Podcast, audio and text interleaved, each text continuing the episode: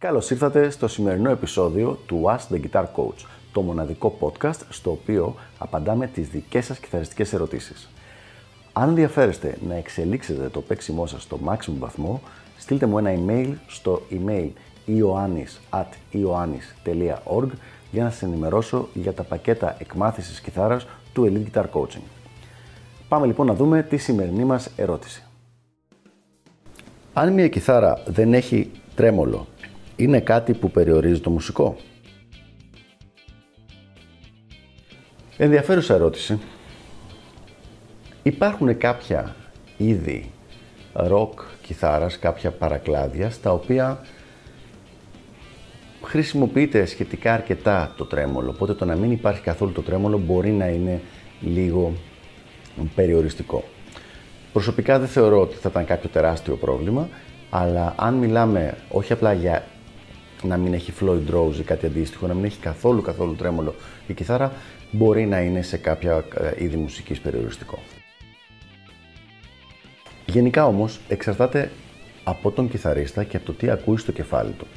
Φυσικά το να δώσεις στον Steve Vai μια κιθάρα χωρίς τρέμολο είναι σαν να του κόβεις τα πόδια, δηλαδή τα μισά πράγματα που κάνει αυτός ο κιθαρίστας πάνω στο όργανο έχουν σχέση με μια έξυπνη χρησιμοποίηση αυτού του εξοπλισμού της κιθάρας. Υπάρχουν άλλοι κιθαρίστες που το χρησιμοποιούν πάρα πάρα πολύ σπάνια. Οπότε πραγματικά έχει σημασία μουσικά μιλώντας το τι ακούς στο κεφάλι σου και τι θες να βγάλεις προς τα έξω στον ακροατή σου. Στην πραγματικότητα όμως, ο λόγος που δεν έχουμε τρέμολο σε κάποιες κιθάρες ή που κάποιοι κιθαριστές προτιμούν κιθάρες χωρίς τρέμολο δεν έχει σχέση με το κατά πόσο είναι σχετικά χρήσιμο ή όχι. Γιατί αν ήταν αυτό θα έλεγε γιατί να μην το έχω, απλά αφού είναι σχετικά χρήσιμο, μπας και χρειαστεί. Υπάρχουν άλλοι λόγοι. Οι λόγοι είναι με κάποιες δυσκολίες που δημιουργεί το, το τρέμολο ε, στον παίχτη. Για παράδειγμα, το να έχεις ένα lock τρέμολο προϋποθέτει σε κάποια παλιά μοντέλα ειδικά ότι πρέπει να κόβεις τις γωνίες των χορδών σου, κάτι το οποίο είναι αρκετή φασαρία όταν αλλάζεις χορδές, ειδικά αν χρειάζεται να κάνεις γρήγορα κάποια αλλαγή. Μετά χρειάζεται να γίνει, να έχεις lock, ε, το τρέμολο να έχει lock πάνω στο τέρος, στην αρχή της αστιέρας. Οπότε αυτό είναι μια έξτρα διαδικασία που χρειάζεται τα, τα κλειδάκια για να το κλειδώνεις, να το ξεκλειδώνεις, να το κλειδώνεις από την πάνω μεριά με τα κουρδιστήρια, μετά να το ξανακλειδώνεις από κάτω και όλο αυτό το πράγμα και να γίνει το fine tuning. Μιλάω τώρα για τρέμολο του στυλ Floyd Rose που είναι και εκεί που συνήθως υπάρχει το πρόβλημα. Επίσης, πολλοί κόσμος δεν θέλει να έχει να ακουμπάει πάνω σε ένα Floyd Rose, δηλαδή τον δυσκολεύει στο picking του, στο alternate picking και αισθάνεται ότι με την παραμικρή πίεση ακούγεται φάλτσια η νότα, οπότε και αυτό είναι ένα έξτρα πρόβλημα. Μετά για ανθρώπους που παίζουν country, που παίζουν blues και τέτοια παρακλάδια της rock μουσικής, δυσκολεύει πάρα πολύ το να κάνεις κάποια bends ή κάποια compound bends, δηλαδή το να σηκώσεις μια χορδή και να ακουμπήσεις την επόμενη παρακάτω, ενώ σε μια κιθάρα χωρίς τρέμολο θα ήταν η, η νότα στην παρακάτω χορδή θα είχε παραμείνει σταθερή, αν έχει τρέμολο η νότα αυτή ακούγεται φάλτσα. Οπότε δημιουργεί και κάποιες, κάποια τέτοια κάποια προβλήματα πάνω στο παίξιμο. Και τέλος, πολλοί κιθαριστές πιστεύουν ότι χαλάει τον ήχο. Για να ενημερώνεστε κάθε φορά που ανεβαίνει καινούριο επεισόδιο, μην ξεχάσετε να πατήσετε subscribe εδώ κάτω και επίσης πατήστε το καμπανάκι ώστε να σας έρχονται ειδοποιήσεις κάθε φορά. Και τώρα συνεχίζουμε με το υπόλοιπο επεισόδιο. Τι σημαίνει αυτό, δηλαδή ότι αν έχεις ακριβώς την ίδια κιθάρα με τρέμολο και την ίδια κιθάρα χωρίς τρέμολο, αλλάζει ο ήχος του οργάνου.